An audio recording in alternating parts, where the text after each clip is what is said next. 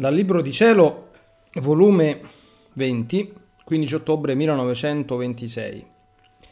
Tanta felicità si avrà in cielo per quanta volontà divina si è racchiusa in terra.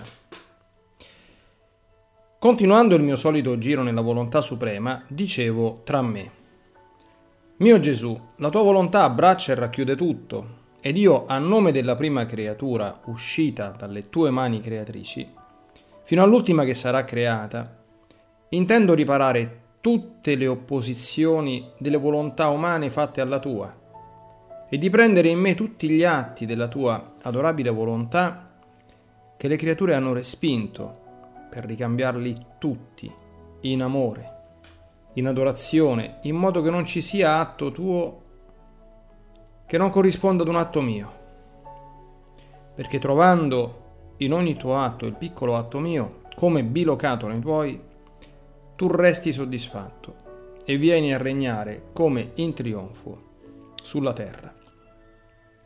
Non è forse sopra gli atti umani che il tuo fiat eterno vuole trovare l'appoggio dove dominare? Perciò ti offro in ogni tuo atto il mio come terreno per farti distendere il tuo regno.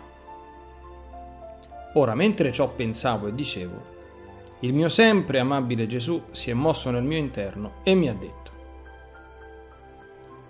Figlia piccola del mio volere, è giusto, è necessario, è di diritto d'ambo le parti, tanto tuo quanto della mia volontà, che chi è figlia sua segua la molteplicità degli atti del mio volere ed esso li riceva nei suoi.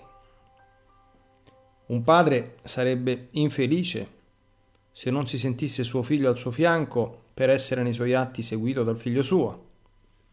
Né il figlio si sentirebbe amato dal padre se il padre mettendolo da parte non si facesse seguire da suo figlio. Perciò, figlia della mia volontà e neonata in essa, significa proprio questo, seguire come figlia fedele tutti gli atti suoi. Perché tu devi sapere che la mia volontà uscì in campo d'azione nella creazione degli atti umani della creatura.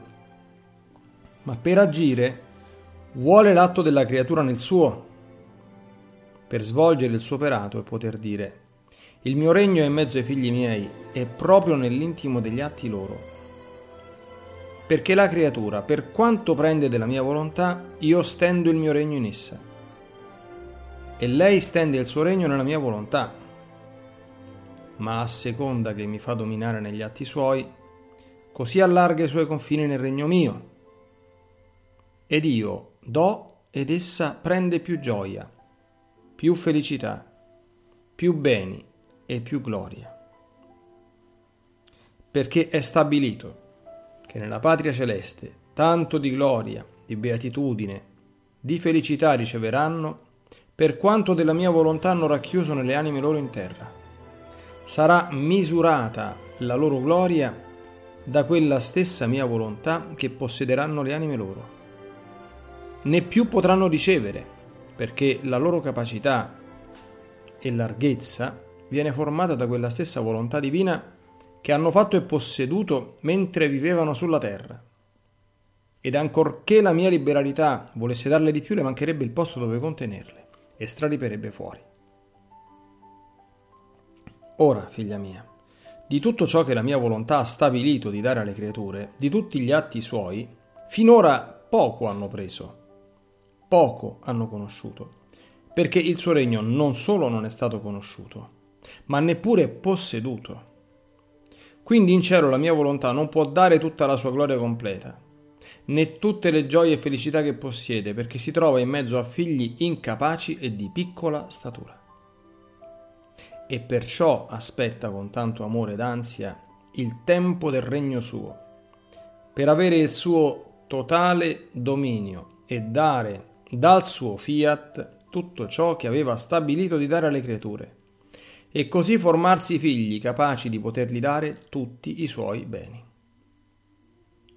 E solo questi figli, nella patria celeste, faranno completare la gloria a tutti i beati ai figli del regno del mio volere, perché hanno racchiuso ciò che essa voleva, dandole libero campo d'azione e di dominio.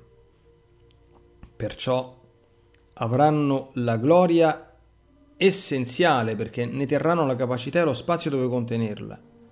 Agli altri, per mezzo di questi, avranno la gloria accidentale e tutti godranno insieme la gloria completa e la piena felicità della mia volontà.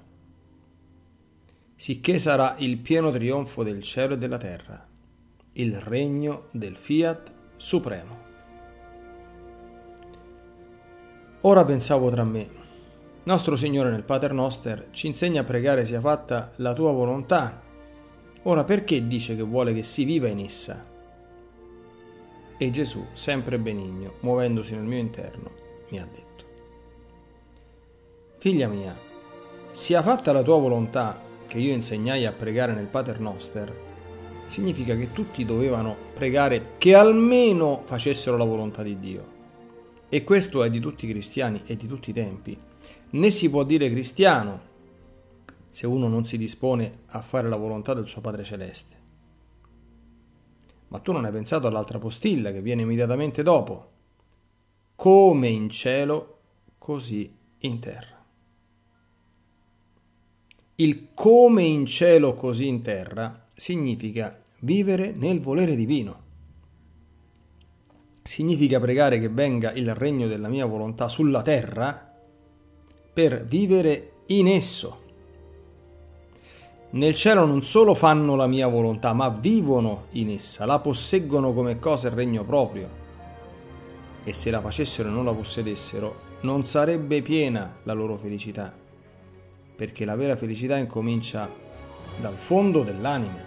Fare la volontà di Dio non significa possederla, ma sottoporsi ai suoi comandi.